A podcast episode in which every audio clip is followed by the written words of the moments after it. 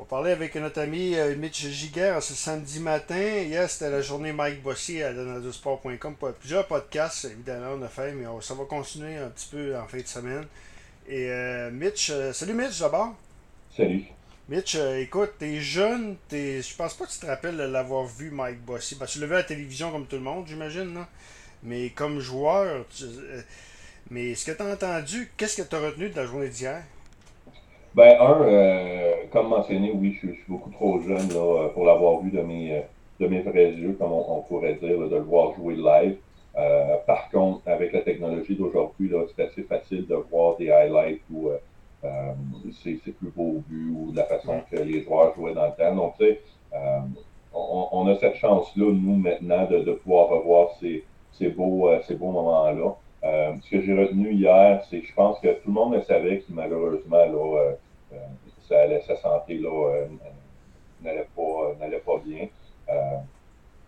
C'est drôle parce que hier, on était à la maison, puis là, toute la journée, c'était évidemment à la télé, à la radio, on parlait de ça. Puis mes enfants qui n'ont aucune idée vraiment c'était qui, j'ai juste expliqué quelques anecdotes que j'ai pu voir là, à gauche puis à droite, puis ils sont devenus émotifs là, parce qu'ils ont su là, immédiatement avec les anecdotes à quel point cette personne-là, Mike, était une grande personne. Fait que, j'ai trouvé ça, là, c'est que mes enfants trouvent que la personne est une grande personne et que ce soit émotif hier, ne le connaissant pas du tout, j'ai trouvé ça là, intéressant. Là. Fait que, c'est un phénomène.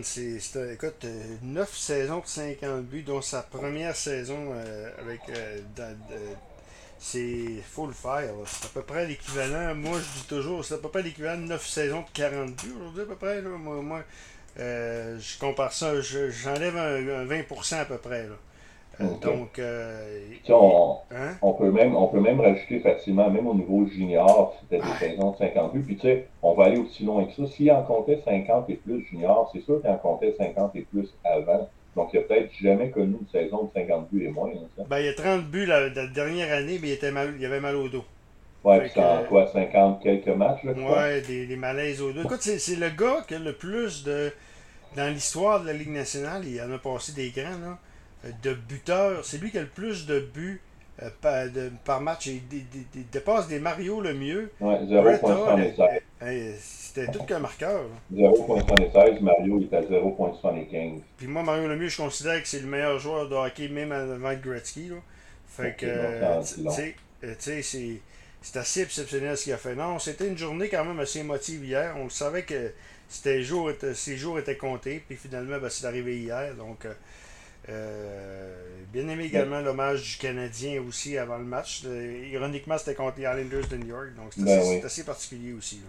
Mais c'est ça, puis tu sais, les anecdotes autour de lui, là, tu sais, je lisais hier, là, sur les réseaux sociaux ou autres, là, tu sais, des journalistes, mais qui sont pas attitrés, là, à des gros journaux ou qui sont pas mal indépendants ou autres, étaient capables, exemple, de rejoindre Mike Bossy et lui dire, écoute, Mike, là, je me souviens d'une histoire hier, là, c'était un gars qui écrit à Mike par courriel, puis il dit, écoute, Mike, on va être en ville, puis on aimerait ça savoir si l'adversaire de ma mère, là, je pense qu'elle allait avoir 60 ou 65 ans.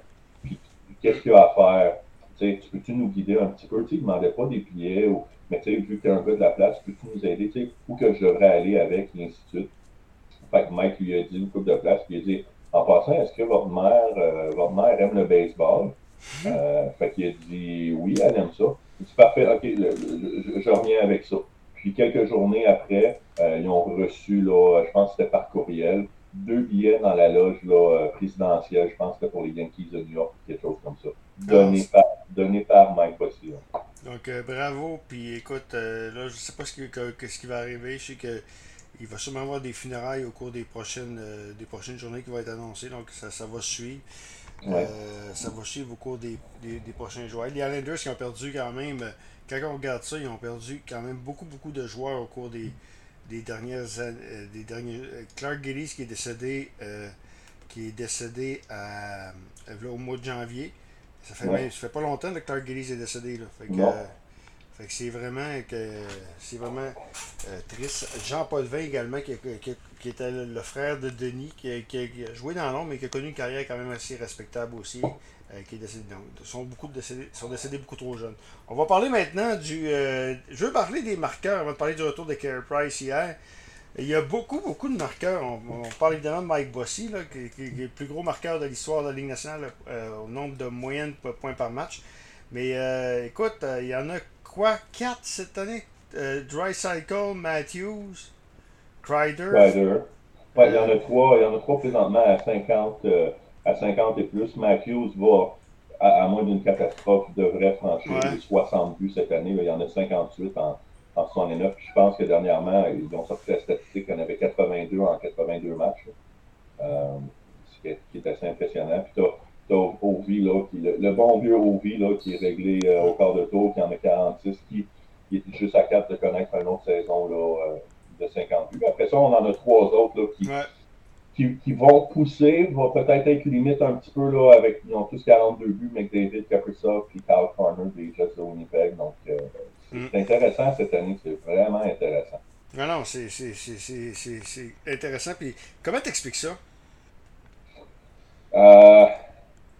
Est-ce que les joueurs sont meilleurs? Est-ce que les gardiens sont moins bons? Est-ce que la technologie elle est meilleure? Est-ce qu'il y a plus de laisser-aller? Est-ce que c'est juste une saison comme ça? Parce que, tu sais, on va se le dire, offensivement, cette année, les scores sont beaucoup plus... tu sais, le spectacle est plus là, ce qui est intéressant. Je crois juste que là, tranquillement, pas vite, les joueurs reprennent une coche sur les gardiens à cause de la technologie, à cause du vidéo, à cause... la technique, tu sais, je prends juste les techniques de lancer, là. Il y en a à peu près 1000, tu sais, changer l'angle, le inside out, outside in, tu sais, toutes les façons de faire. Je crois que les joueurs s'en viennent juste meilleurs, puis ils pratiquent de plus en plus, puis ils savent que c'est tellement important, puis les gardiens, ben, je pense qu'à un moment donné, ils deviennent un peu aussi limités dans la technique, on va dire. L'équipement aussi, elle a été réduite il y a plusieurs années. C'est sûr que ça joue un rôle là-dedans. Ouais. Mais je pense que c'est un mix. Je pense vraiment que c'est un mix. Ouais, toutes ces réponses, pour moi. Hein? Mais je pense que c'est surtout le fun pour les partisans. Tu sais, de voir.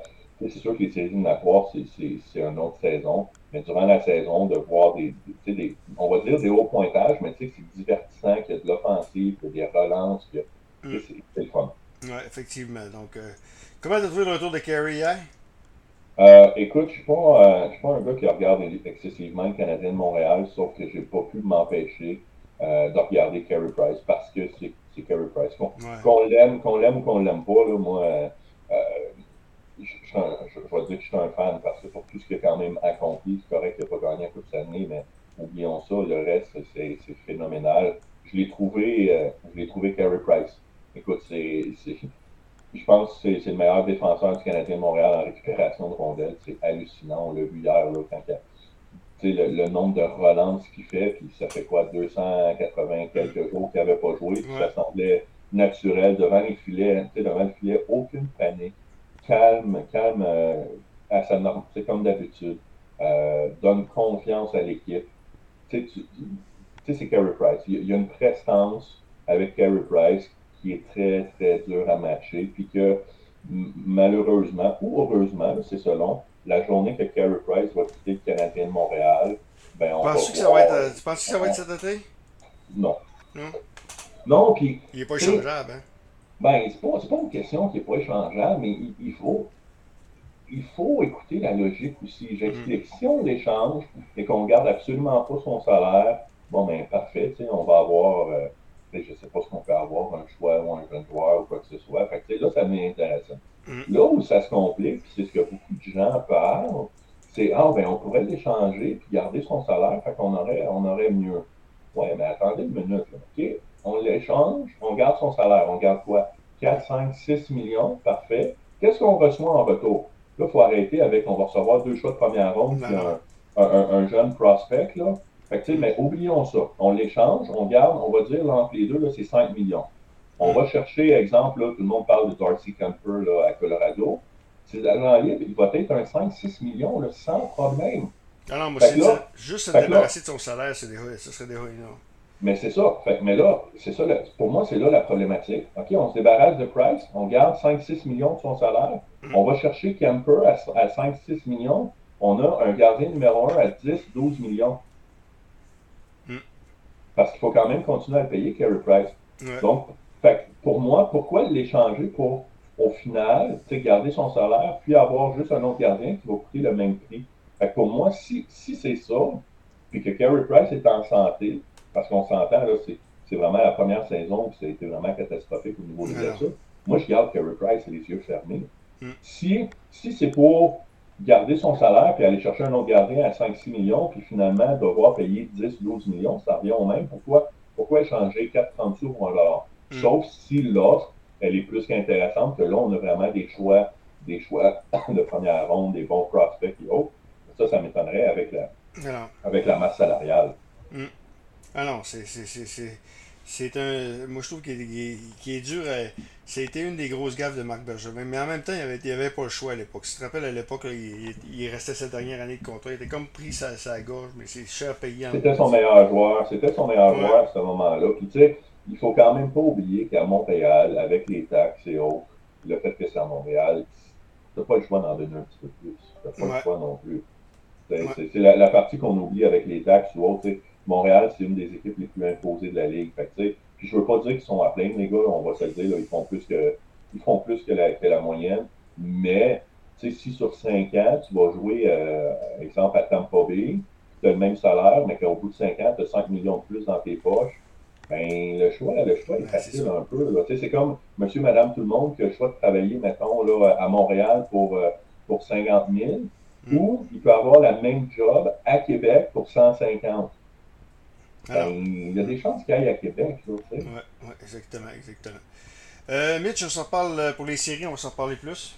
Yes, pas de problème. Notre ami Mitch Gigère qui nous parlait du Canadien et également de Mike Bossy.